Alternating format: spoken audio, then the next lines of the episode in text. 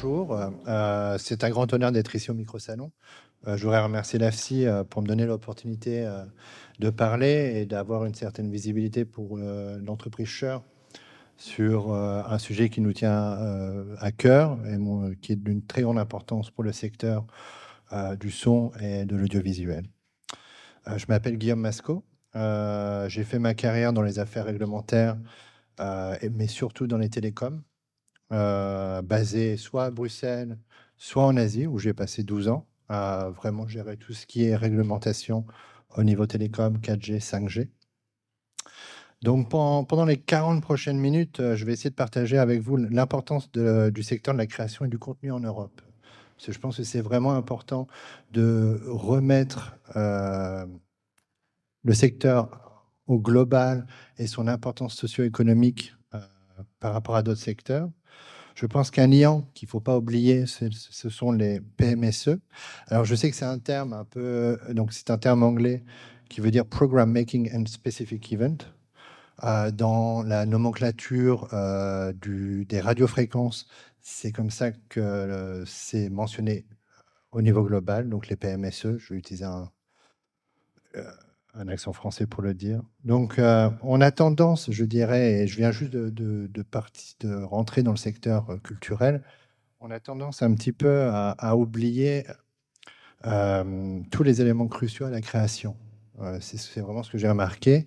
Et c'est un peu à l'image du salon où il y a différents pôles, visuel, audio, et on a tendance à pas les mettre tous ensemble quand on vient parler même vis-à-vis des décideurs publics. Donc il y a des ensembles interdépendants et les PMSE sont un peu ce liant, je pense, euh, pour la création de contenu et la création culturelle. Donc un des points avec les PMSE, c'est qu'on utilise une ressource rare qui s'appelle les radiofréquences. Et euh, étant une chose rare, beaucoup de personnes et beaucoup de secteurs sont intéressés pour avoir accès à, cette denrée. Euh, vous allez voir dans ma présentation que c'est quelque chose qui a une importance cruciale, même au niveau mondial. Et euh, différents secteurs se rassemblent tous les quatre ans pour décider de l'allocation des radiofréquences pour les différentes utilisations. Donc l'agenda, je, vais faire un point bref sur, euh, sur Shure, expliquer un peu qui nous sommes et quel secteur nous couvrons. Ensuite, donc, euh, sur euh, les PMSE, euh, je voudrais, donc, comme, expliqué au début, vraiment expliquer la clé d'un secteur créatif dynamique et diversifié en France, mais aussi en Europe. Et par expérience, en étant de l'autre côté, plutôt dans les secteurs des télécoms, on a tendance à ne pas voir le, le poids économique, bizarrement.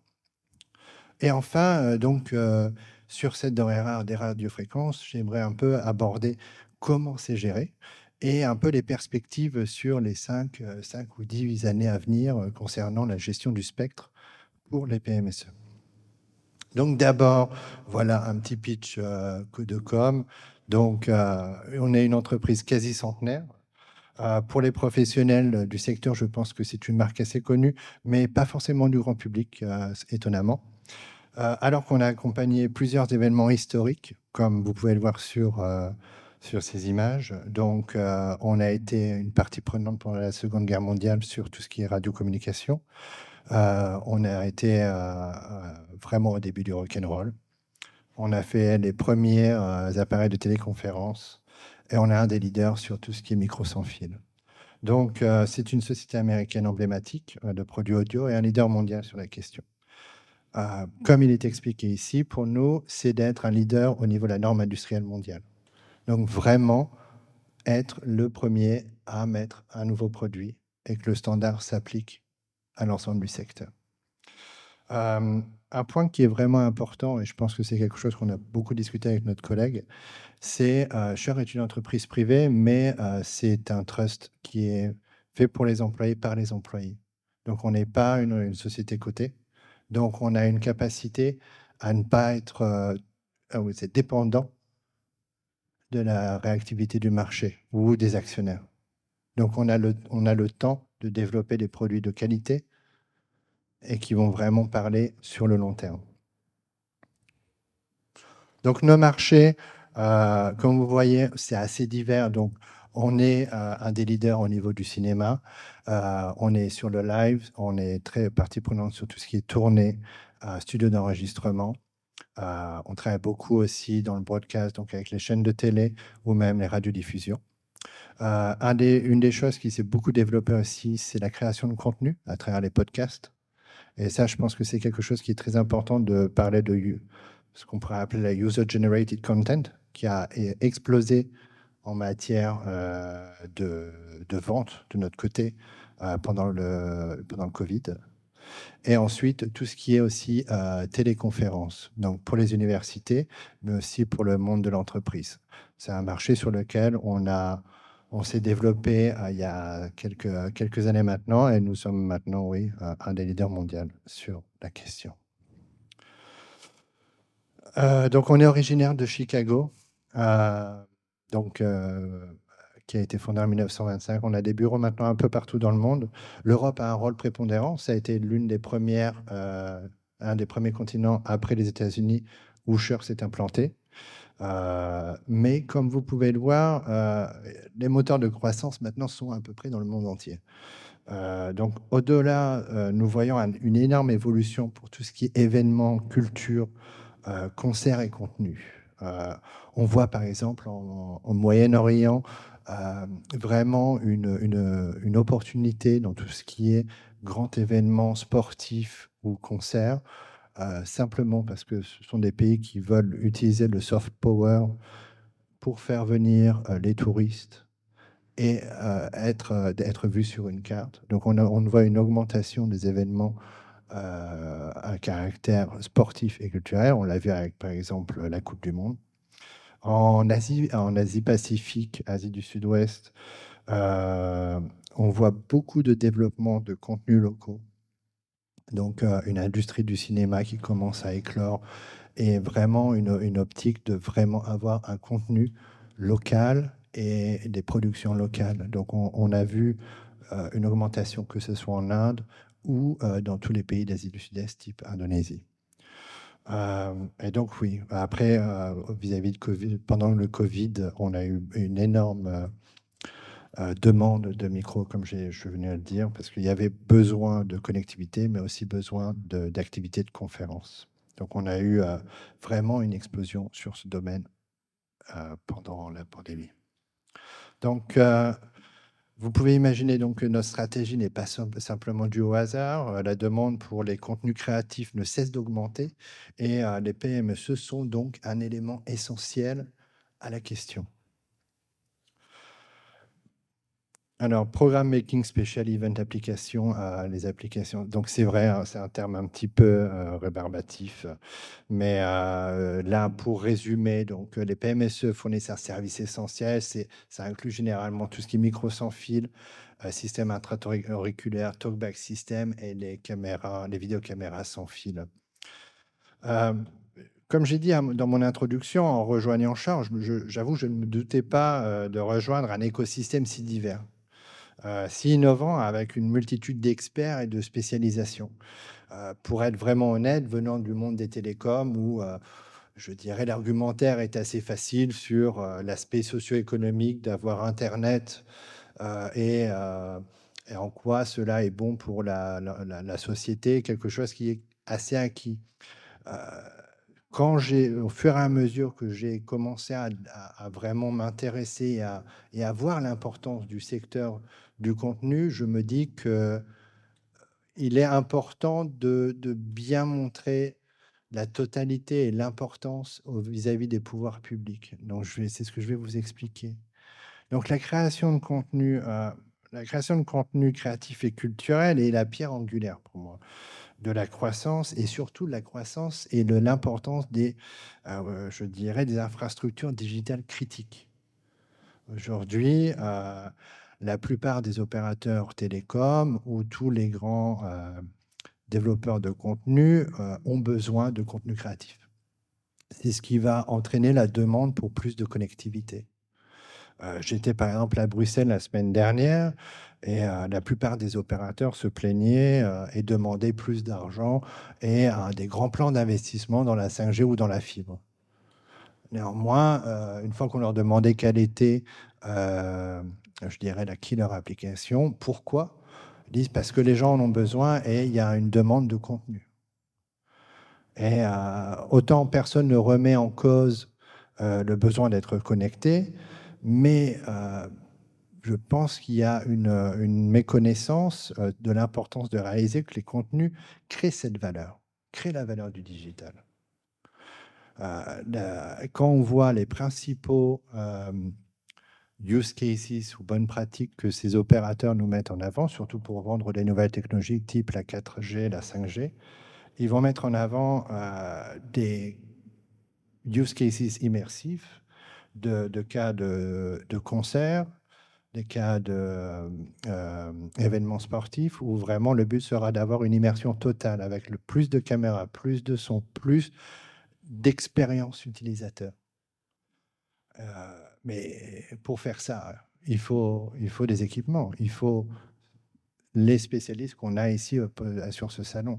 Donc, avoir plus d'immersion demande une priorité aussi au contenu. Ce qui aujourd'hui, on parle surtout des use cases de la 4G ou de la 5G ou de la fibre, mais pas qui est derrière, qui crée le contenu. Et je pense que ça, c'est vraiment quelque chose qui est, très important de mettre en avant. Donc le contenu, le contenu est roi. Euh, et, je pense qu'il est important pour l'ensemble du secteur d'avoir une approche commune euh, pour montrer toute son importance. Et donc, oui, quand on voit les chiffres, en fait, euh, et je sais, je parle assez fréquemment des télécoms, parce que c'est, je pense, un des secteurs les mieux représentés euh, en général. En fait, on voit que l'industrie culturelle et créative euh, est un moteur important de l'économie. Et euh, l'argument des principaux secteurs type télécom et automobile, en fait, on voit que notre secteur au global est beaucoup plus important. Mais avons-nous le même la même représentation, la même représentativité, le même intérêt de la part des pouvoirs publics. Je pense que ça, c'est vraiment quelque chose qui, est, qui, est, important, que ce soit au niveau français ou au niveau européen, de, remettre en perspective. Euh, on a une croissance de plus de 10% sur 5 ans. Euh, en France, la musique et le spectacle vivant et les arts visuels représentent près de la moitié des recettes totales. La valeur globale du secteur est de 253 milliards. Et, point important, parce que je pense que c'est vraiment, euh, euh, je dirais pas un préjugé, mais euh, un préconçu. En fait, on est, on, est facteur d'emploi, beaucoup plus que d'autres secteurs qui sont aujourd'hui des priorités. Donc c'est pour ça, on voit que 8,4 fois plus de personnes travaillent dans notre industrie en général que dans les télécoms dans l'Union européenne. Et il faut quand même remettre, et je pense que ça, c'est quelque chose qui est vraiment intéressant sur le salon, où on voit que une grande partie euh, du salon est sur l'attractivité territoriale. Et euh, je pense qu'il est vraiment important de voir l'impact direct et l'impact indirect, en fait, euh, des PMSE et du contenu culturel en général. Donc, c'est ce qu'on voit avec le nombre avec les événements le nombre de réservations d'hôtels, les visites, le nombre d'emplois indirects que cela crée, et aussi la stimulation de l'économie locale. Et c'est vrai que là, euh, quand on voit sur les stands, euh, il y a même des, endroits qui font la promotion d'où je viens. J'étais même très étonné, en Picardie. Euh, et j'avoue que c'est quelque chose qui est assez impressionnant. Il y a une envie économique et de développement avec l'attrait du, du, contenu culturel. Donc, euh, je pense qu'il faut vraiment arriver à mettre ça en perspective quand on vient à développer l'importance du secteur. Et je pense qu'on a cette capacité à, approcher chacun dans les différentes filières de notre point de vue, alors que tous ensemble et montrer la totalité du secteur serait beaucoup plus important. Euh, un des points, euh, par mon expérience en Asie, euh, j'ai vu l'importance, par exemple, du secteur des concerts juste après la sortie euh, de la crise du Covid, où euh, la plupart des grands concerts sont, sont revenus en Asie du Sud-Est. Et l'exemple le plus, on peut aimer ou pas, mais l'exemple le plus incroyable et son impact sur, sur le PIB d'un pays reste la, la chanteuse Taylor Swift. Sa capacité, elle a à, à booster l'économie australienne. Le nombre de tickets d'avion et de réservations a été monumental. Et dans le cas de Singapour, ça a même été un différentiel parce que sur l'Asie du Sud-Est, Taylor Swift ne passe que dans une ville. Elle va drainer la totalité de l'Asie du Sud-Est. Ils vont tous venir à Singapour pour aller voir son concert. Et en fait, quand on voit le nombre et qu'on analyse les chiffres sur son impact sur l'économie américaine ou sur tout type d'économie, c'est impressionnant. Euh, ensuite, donc l'Europe et le contenu, euh, comme on voit, c'est une croissance quand même assez impressionnante. Si on vient à chaque fois où, euh, normalement, la, croissance est ce qui est le plus importante pour gérer le développement. On voit que la production de contenu est quelque chose de, très stimulé en Europe. Et ça, je pense que c'est vraiment un point qu'il ne faut pas perdre en vue. avec une croissance annuelle de quasiment 5%, c'est un point qui est à, ne pas sous-estimer et qui doit être justement stimulé. parce que la création de contenu, c'est vecteur de pas forcément que d'une approche économique, mais aussi de valeur. Je pense que le contenu européen a, une importance en Europe en termes d'emploi, mais aussi en termes de diffusion de valeur et de perception de la, société. pour vous donner un exemple, donc toujours, moi, j'ai habité en, en, Asie pendant 12 ans. Le contenu européen était en concurrence avec le contenu asiatique, surtout le contenu coréen. J'ai deux filles, euh, elles ont été abreuvées de K-pop et de K-drama. Et on voit vraiment que c'est une, utilisation même dans la zone régionale par la Corée pour avoir une certaine influence en termes de valeur, en termes de vision du monde. Et je pense qu'il ne faut pas sous-estimer aussi cette approche en termes de création de contenu, où ça va plus loin que des films. Ce sont des idées, ce sont des valeurs. Donc la production de contenu, euh, voilà, la production de contenu, en effet, euh, se doit s'exporter à une approche mondiale. On voit qu'avec l'arrivée d'acteurs et de plateformes de type Netflix ou Amazon, euh, offre des, des, opportunités. Après, des contraintes, ça, je n'en doute pas. Mais on voit que le marché européen est très important, mais offre aussi des opportunités pour le contenu créatif et culturel rayonner. Et donc ça, je pense que c'est quelque chose qui est très important à rappeler à chaque fois.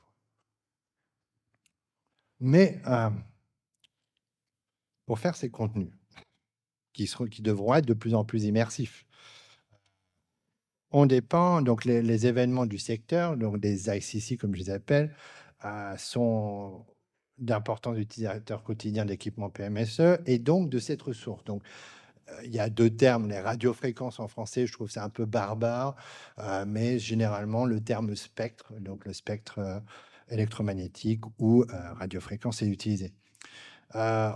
Les PMSE, donc le son, l'audio et la vidéo, a besoin en fait de cet accès à, ces radiofréquences. Donc là, j'ai mis en exemple des événements un peu donc simples, de, donc de concerts, de live music, et puis d'événements broadcast, et le nombre en fait de fréquences qui sont nécessaires sur un événement unique.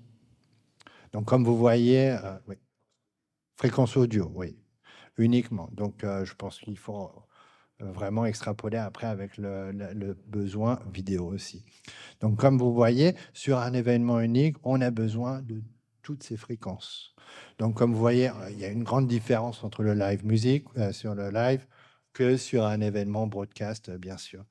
Euh, sur le Tour de France, là, on explose, on explose les demandes avec à peu près 1000 attributions. mais comme, je vous ai dit au départ, là où le produit d'appel, le contenu, surtout pour les prochains usages sur les, nouvelles, les nouvelles technologies, vont demander encore plus d'immersivité, cela veut dire aussi le besoin d'encore plus de fréquences uniques. Parce que ça veut dire plus de caméras, ça veut dire plus de prise de son. Et je pense que c'est quelque chose qui a à prendre en compte, que la demande de fréquences va devenir de plus en plus importante pour des services de qualité premium. Et euh, cette ressource, comme vous allez voir, finalement, elle est, euh, elle est très rare. Donc, ceci est à titre d'exemple. Donc, imaginez. Donc, maintenant, je dirais, c'est la partie un peu la moins ça, je dirais pas la moins intéressante, mais la moins alléchante, parce que là, on rentre vraiment, en gros, sur, sur l'arrière-cuisine, en fait, comme on pourrait dire, sur, sur l'importance. Donc là, on a vu l'importance du contenu, mais ce qui fait marcher, ce qui fait marcher le lien, les PMSE et leurs besoins en, ressources. Et vous allez voir que c'est c'est quelque chose peut-être d'un peu moins alléchant, mais mais vraiment très important pour, pour l'évolution du secteur en général et euh, pour le secteur des PMSE. Donc, les bandes de fréquence et les besoins d'audio vraiment spécifiques. Euh, généralement, on a besoin donc de à peu près 86 MHz et on utilise principalement une bande de fréquence très basse, donc en dessous de 1 GHz, euh, pour des raisons pratiques de propagation, de, de, sécurité euh, des, personnes, puisqu'il y a un effet d'absorption du corps euh, faible. Euh, c'est plus facile de gérer les interférences et puis, et puis c'est un comportement prédictible. Donc on voit que c'est à peu près d'une manière européenne ce qu'on a besoin. Il y a des événements où ça varie, vous allez voir, entre 42 pour les petits événements jusqu'à, on va dire, 174 MHz sur des, des grands événements. Euh, généralement, on partage avec euh, les broadcasters, la, télé. Euh, ça se passe généralement assez bien parce qu'on travaille main dans la main sur ce genre de choses. Mais comme vous allez voir, il n'y a pas que ce secteur qui est intéressé par cette bande de fréquences.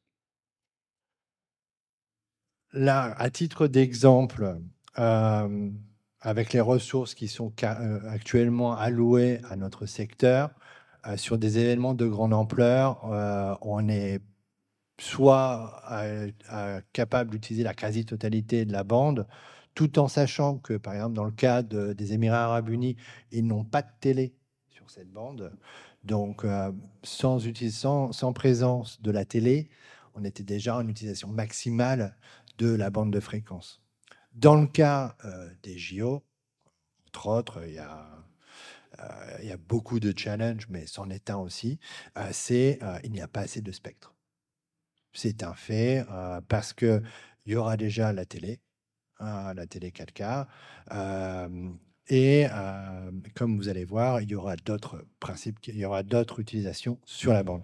Donc, on a travaillé avec la NFR et les comités de, des, Jeux Olympiques pour essayer d'identifier d'autres bandes de spectre. Mais pareil, euh, donc euh, certaines bandes sont justifiées ou seront allouées de manière exceptionnelle et seront euh, retirées après les JO. donc, ce qui ne nous arrange pas, puisque la demande restera, à mon avis, très forte. Donc, on a cette, difficulté avec un grand événement de vraiment trouver de la ressource. Et donc, un des points justement sur cette spectre euh, basse, c'est que ça intéresse tout le monde. Et un des points est donc le déploiement de la 5G, euh, qui a un intérêt à être déployé aussi sur les fréquences basses. Donc, comme vous voyez, on, va devoir gérer une ressource que, rare. On va devoir aussi s'assurer d'une connectivité parfaite comme euh, m'expliquait Thomas, euh, responsable en France, généralement, on on voit pas notre secteur à part quand il y a un problème. Sauf que sur ce genre d'événement, on peut pas de on peut pas, on peut pas avoir de loupé parce que c'est en direct et en termes de marque et en termes d'événements, ce serait catastrophique. Donc on travaille en amont avec, euh, avec les télés avec les organisateurs pour avoir des autorisations temporaires, des déclarations sur, sur certaines parties, mais comme vous voyez, c'est euh, c'est un sport olympique de devoir s'organiser sur ce type d'événement avec le manque de ressources que nous avons. Donc voilà, là, ça, résume un petit peu euh, ce qu'on a dit. Et euh, attendez, c'est voilà, ici. Et pour vous dire à quel point c'est intéressant, ou même le comité Paris 2024 nous a euh, encouragé, si possible, à utiliser des microfilaires pour libérer la bande de spectre. Euh, c'est une option, mais quand on veut utiliser les dernières technologies, là où nous sommes leaders, où je pense même les professionnels ont envie d'utiliser du sans fil, c'est pas c'est pas la panacée. Donc, on a trois nouvelles bandes au-dessus de 1 GHz, mais qui seront rendues et on aimerait les avoir de manière permanente. Donc, ça va être un objectif pendant les JO d'avoir un succès et de, pouvoir, de pouvoir déployer nos dernières technologies et travailler avec les, industriels du secteur pour vraiment avoir une expérience parfaite.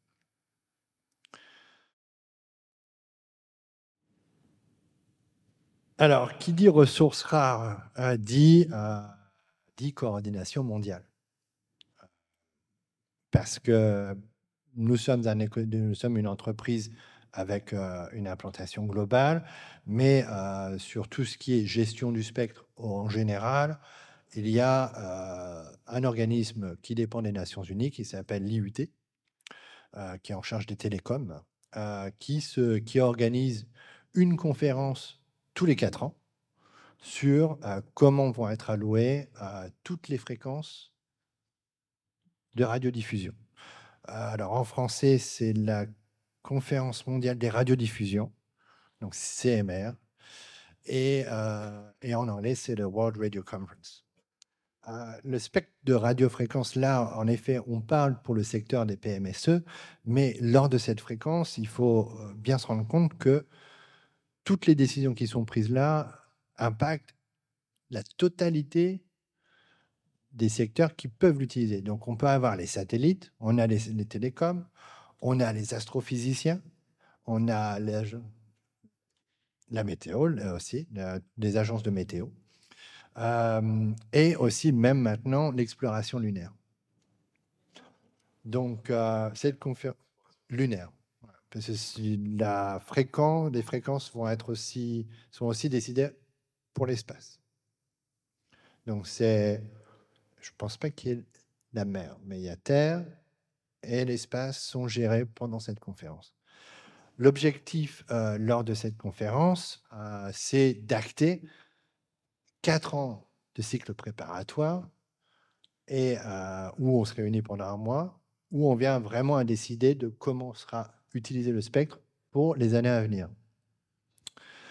Dans le cas de Shore, on a mis en place toute une équipe réglementaire pour défendre et promouvoir notre secteur. Parce que, comme je vous ai expliqué déjà par rapport, par exemple, au secteur des télécoms, qui est très bien organisé pour représenter ses intérêts, il est primordial aussi de notre côté de sensibiliser au niveau mondial et au niveau des régulateurs l'importance de, sécuriser des bandes pour s'assurer d'un contenu viable et, euh, de qualité. Euh, donc, comme expliqué, la, bande UHF, donc 470-800, euh, était discutée, alors principalement pour, pour l'Europe cette fois-ci. il y a eu des grandes discussions là-dessus et, et, on a fait face surtout à beaucoup de lobbies donc des télécoms et aussi on a beaucoup travaillé avec le secteur des, des broadcasters.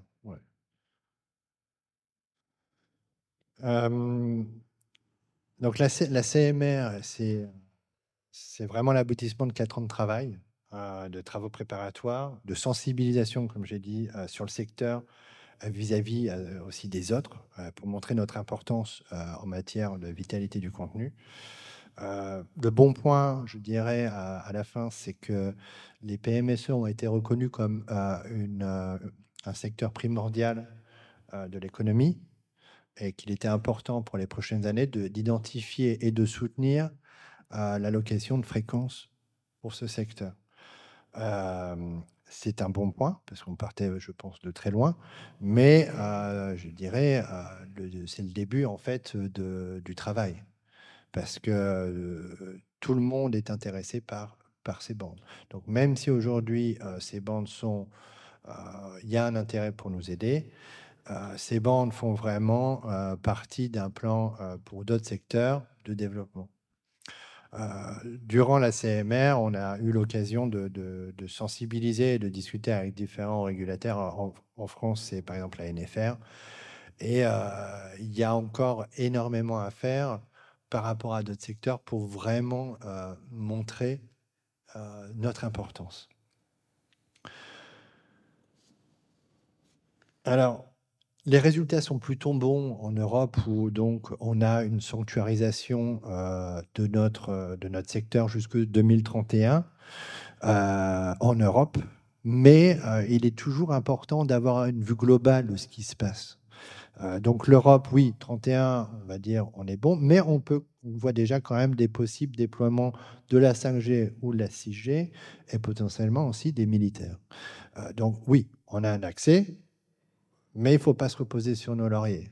Parce que, comme vous voyez, certaines autres zones mondiales ont décidé de toute façon d'aller plus loin et de déjà allouer beaucoup plus de fréquences au secteur des télécoms.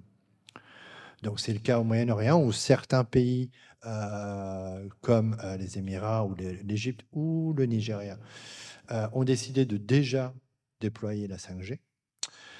Et voilà, c'est vraiment quelque chose où même, et certains pays ont dit, je, je vais aussi regarder pour avoir une double allocation. Certains pays n'ont pas de changement, n'ont pas voulu prendre position pour le moment, mais comme vous voyez, il y a déjà des soubresauts et des mouvements pour continuer à euh, allouer ces bandes que nous utilisons pour notre secteur. C'est le cas, par exemple, aux États-Unis, où la bande euh, juste en dessous, donc les 600 MHz, est déjà allouée euh, aux États-Unis. Dans le cas de l'Asie-Pacifique, euh, c'est quasiment en cours. Pour, euh, je sais que l'Australie et la Nouvelle-Zélande sont intéressés. L'Inde a envie de, euh, d'allouer cette fréquence du 600 MHz aux opérateurs télécoms, mais n'a pas trouvé preneur pour une simple et bonne raison qu'ils ont demandé un prix très important, puisque la grande différence entre notre secteur le secteur des télécoms en général, c'est que l'allocation du spectre pour les télécommunications euh, est allouée à, un certain prix. Euh, ces bandes de fréquences sont euh, généralement ce qu'on appelle des bandes de fréquences en or, parce qu'il y a une très bonne propagation. Et les autorités publiques peuvent récupérer une, certaine, une somme d'argent conséquente, là où le secteur du broadcast ou des PMSE euh, ne paie pas de, de redevance. Donc on voit quand même une, tendance, une tendance à moins de spectre. Et même si aujourd'hui euh, on est en Europe, soi-disant euh, safe jusqu'en 2031, le travail d'identification pour 2031 commence déjà aujourd'hui. Pour vous donner à titre d'exemple, voilà où on en était en 2000, ce qu'on avait comme, euh, comme spectre pour le broadcast et le PMC audio. Et euh, oui, là où on peut tout doucement aller. Euh, pour les audio PMSI, oui, il y a potentiellement des évolutions technologiques. il y a, et on, on analyse les besoins, enfin les capacités de ces nouvelles technologies euh, chez Shure. On travaille par exemple sur la 5G. Euh, on est aussi un des, leaders euh, sur tout ce qui est développement WMAS. mais voilà, il faut, un, se rendre compte que ces évolutions technologiques vont pas compenser complètement la réduction du spectre. Et aujourd'hui, la technologie 5G, malgré les promesses, ne sont pas capables euh, aujourd'hui de, vraiment nous assurer une qualité de service et euh, une reliability, donc une haute qualité et une faible latence. Donc, euh, donc il y a encore un long chemin pour vraiment trouver des alternatives. Donc en conclusion, à travers cette présentation, comme j'ai essayé d'expliquer tout au long, c'est vraiment essayer de montrer que le secteur des, PMS, des PMSE en général et l'industrie de, la création et du, contenu est d'une importance cruciale pour l'économie européenne et française et euh, est vraiment à mettre en perspective avec d'autres secteurs qui ont peut-être le vent en poupe ou euh, des arguments euh, socio-économiques qui tiennent la route. Mais nous, je pense que le secteur du contenu devrait être plus vocal et beaucoup plus uni pour montrer notre importance en matière socio-économique. Donc, en effet, il est donc important de comprendre la totalité de la chaîne de valeur de notre industrie lors des discussions techniques ou réglementaires. Je pense qu'il y a besoin d'un front uni sur ces questions. Euh, les radiofréquences, comme vous avez vu, sont un élément essentiel pour une production fiable et sécurisée de contenu. néanmoins, les ressources utilisables diminuent euh, d'année en année au profit d'autres utilisations peut-être mieux représentées. Euh, la CMR, qui a lieu tous les quatre ans, a reconnu l'importance de notre secteur, tout en indiquant 2031 pour renégocier. donc, il est donc primordial de travailler avec l'ensemble du secteur pour vraiment sensibiliser à une approche euh, plus euh, pérenne et avoir vraiment un cadre réglementaire qui nous permet un accès vraiment dédié, euh, qui n'est pas le cas aujourd'hui, et voir pour des événements vraiment spécifiques, type JO ou Coupe du Monde, d'avoir un accès temporaire à certaines fréquences et vraiment le rendre de manière plus fiable et plus facile. Donc, voilà, euh, je ne sais pas si j'ai tenu 45 minutes, mais euh, voilà un peu ce que nous voulions vous présenter en tant que, que Je pense que c'est une dimension un petit peu à part, parce qu'il y a vraiment une dimension globale et réglementaire qui n'est pas forcément souvent euh, mise en avant, mais cette gestion d'une ressource limitée est vraiment cruciale et je pense qu'il y a tout intérêt à avoir notre secteur unifié pour, pour être représenté et vraiment être entendu. Voilà, je vous remercie. Vous parlez bien des micros sans fil et des fréquences qui permettent à la voix d'arriver jusqu'au. D'accord. Il faudrait essayer de le détailler, de le préciser de le définir au début, parce que je vous garantis que la majorité des gens euh, du Production Forum, ils, auraient décroché tout de suite. Bon, vous plaidez pour, euh, vous, vous, faites la promotion des industries culturelles. Oui. Parce que c'est votre un de vos principaux clients, en fait, les, les acteurs de ces entreprises-là, les acteurs de ce secteur-là. Donc j'ai deux questions. Oui. Qu'est-ce que. Euh, d'abord, j'ai une question. Comment et quelle est l'autorité de régulation à l'échelle nationale et internationale? Parce que je, comprends qu'il y a une concertation entre les opérateurs, euh, les services pompiers, les, les télés, etc. Ok? Et que vous, vous n'êtes pas, a priori, le secteur qui a besoin de plus de fréquences. Donc, vous ne passez pas en premier, si j'ai bien compris. Mais quelle est l'autorité de régulation au niveau intérêt public, service public, mondial et nationale. Et d'autre part, s'il faut vous aider, euh, entre guillemets, pour plaider pour une meilleure attribution ou une meilleure prise en considération de, de vos besoins de fréquence, comment vous vous organisez-vous entre euh, votre entreprise et les entreprises voisines, voire concurrentes de ce que vous faites, pour faire une sorte de lobbying plus important. Et deuxièmement, qu'est-ce que vous attendriez de la part des producteurs de contenu? Si moi, demain, je fais une réunion à la SACEM, qu'est-ce que je pourrais leur dire pour dire que ça vaudrait peut-être le coup qu'on réfléchisse à voir comment on peut se concerter avec les, opérateurs techno tels que vous? Voilà. Alors, euh, concernant les régulateurs, donc euh, en France, c'est la NFR. La NFR. Au niveau européen, vous allez avoir la commission, c'est la Commission européenne.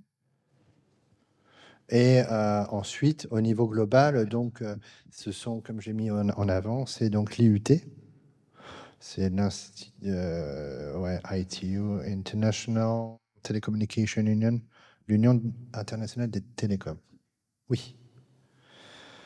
Donc, c'est là où sont décidées, en gros, l'utilisation de, ces, de ces ressources. En gros. Donc, tous les secteurs d'activité, tous, qui utilisent les radiofréquences se retrouvent à la CMR. C'est pour ça que ça dure un mois. Donc l'armée, euh, le, euh, la météo, euh, les satellites, les télécoms, le spectacle, l'événement, la production de contenu, on y là. Tout le monde se réunit et il y a une autorité. Tous les pays discutent ensemble et décident sur leur territoire ce qui est de mieux pour eux, mm. en fonction de ce que produisent chaque pays. Le but, le but est d'avoir un accord global, ou au moins sur euh, une approche régionale. Ce qu'il faut, bien comprendre, c'est qu'il y a aussi des, interactions euh, géopolitiques. Au Moyen-Orient, il, y a des, il y a des pays qui s'entendent pas trop. Donc il y a des pays qui utilisent les radiofréquences pour envoyer des messages dans d'autres pays. Et ces autres pays essaient de bloquer les radiofréquences en attribuant ces fréquences à la télévision ou aux télécoms. Euh, l'objectif de Chour, c'est pas de défendre Chour, c'est de faire comprendre à la profession, à toutes les professions qui sont impliquées dans le spectacle, l'événement, donc les événements sportifs, les concerts, le théâtre, le cinéma, le tournage, euh, la télévision. Tous ces métiers-là peuvent être impactés par une réduction du spectre. Parce que si demain on enlève 100 mégas de spectre, euh, ce qu'on appelle la bande des 600, 600 MHz, ben, tous les prestataires qui ont ces équipements-là pourront les jeter parce qu'ils ne sont plus autorisés à les utiliser. Et on, va, on aurait une réduction de spectre telle que des événements de taille, voire des tournages, pourraient ne plus se faire dans les conditions actuelles. Donc, au son, en fait, on est depuis très longtemps. Enfin, on a vu la bande de fréquence se réduire, se réduire, se réduire, et à la fois augmenter le nombre de de, de, HF, le nombre de retours, et, et, enfin, et en plus, euh, euh, on a vu aussi augmenter la puissance des émissions vidéo sur les plateaux. Moi, je, enfin, j'ai eu euh, le cas sur un, tournage récemment où, enfin, c'est vrai que les gens souvent d'image, ils se posent pas ces questions-là. C'est vrai qu'ils ont un truc, ça passe, ça passe pas. Mais euh, nous, il y a très longtemps qu'on est, enfin, par exemple à l'AFSI, qu'on, maintenant qu'on gère un, site qui s'appelle ScanZone pour, suivant les lieux de la TNT, choisir nos fréquences et tout ça. Et on se rend bien compte que ça se réduit de plus en plus et on utilise de plus en plus de fréquences. Donc, euh, c'est vraiment. Euh, et, et c'est vrai que nous, on est quand même depuis un moment là-dessus que les gens d'image n'étaient pas euh, voilà, nous, on va tourner à tel endroit, on regarde où il y a les fréquences de la TNT, on ne va pas mettre nos HF là-dessus, les, émetteurs. Mais euh, bon, pour revenir sur le truc plus global, c'est vrai que c'est que les télécoms, eux, payent très cher, en fait, ce que nous, on ne fait pas. On ne paye pas nos accès. C'est pour ça qu'on a perdu, en fait, toutes ces fréquences. C'est qu'en face, il y a eu des propositions des télécoms euh, de, enfin, les, les, les, États, enfin, l'État français a vendu euh, très tôt, il y a eu à peine la 3G, a vendu la 4G et la 5G pour gagner de l'argent. Alors que nous, c'est vrai qu'il n'y a pas un truc de réunion ou, qui, qui, en fait, de pouvoir économique, de dire, ben nous, on va payer aussi euh, ça. En fait, tu, tu, vous, mettez le, doigt vers, vers, vers, votre question aussi. C'est aujourd'hui, voilà, les professionnels du son s'en rendent compte. parce qu'ils sont et parce qu'ils sont impactés sur. Et en fait, le son, euh, enfin, la, vidéo dépend du son et tous les secteurs dépendants sont interdépendants. Et en fait, donc, c'est madame qui va s'occuper. Les, les autres secteurs, on s'en foutent, en fait. Enfin, ça gère. Sauf que d'une certaine manière, c'est différents, différents types de pression qui, à la fin, rendent l'écosystème euh, compliqué d'une certaine manière.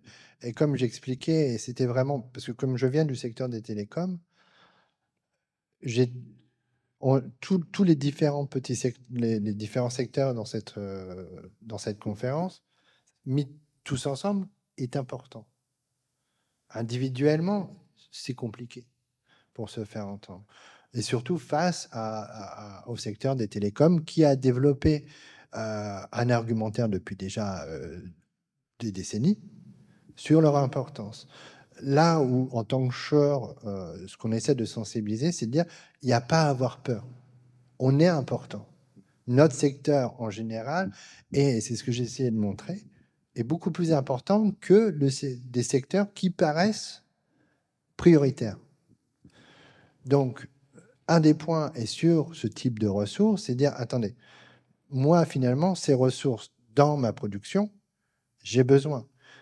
À la fin, euh, je vais devoir faire des événements sportifs ou de cinéma en haute définition avec plus de son. Donc, vous me demandez de faire ça, mais je ne peux pas avec les ressources nécessaires. Donc, il y a un moyen de, de discuter entre chaque branche pour montrer, voilà, si toi, tu vas aller sur ce type de production, moi, je vais, avoir une certaine limitation. Sauf que, de l'autre côté, euh, les télécoms, etc., ont besoin de votre contenu. Et même pour vendre leur nouvelle technologie, ils vont avoir besoin de plus de PMSE. Donc l'optique, et c'est aussi pour ça qu'on avait envie de, participer à, la conférence aujourd'hui, c'est de dire il y a besoin de sensibiliser même les pouvoirs publics sur euh, la totalité du secteur. Et euh, on peut travailler avec nos concurrents. Ce qu'on fait, on pousse, euh, on pousse des technologies, mais bon, je sais pas Sennheiser, on est chaud et Sennheiser face à, face à de l'autre côté des lobbies beaucoup plus importants. Comme je vous ai dit, je prends le cas des télécoms, mais si on prend à la CMR, on est face à des entreprises de satellites, on est face à SpaceX, on est face aussi même, je dirais, aux astrophysiciens qui ont une démarche aussi différente, mais chacun a un positionnement différent. Donc s'il n'y a pas cette capacité de, de fédérer, pour montrer notre importance, oui, on va continuer à perdre. Mais je pense que dans la, le besoin et l'objectif de l'ensemble de notre secteur, donc c'est pour ça que je mets euh, contenu créatif et culturel, je pense qu'il y a une importance de sensibiliser, de comprendre cette petite. Ça me paraît petit, mais finalement important pour tout le monde.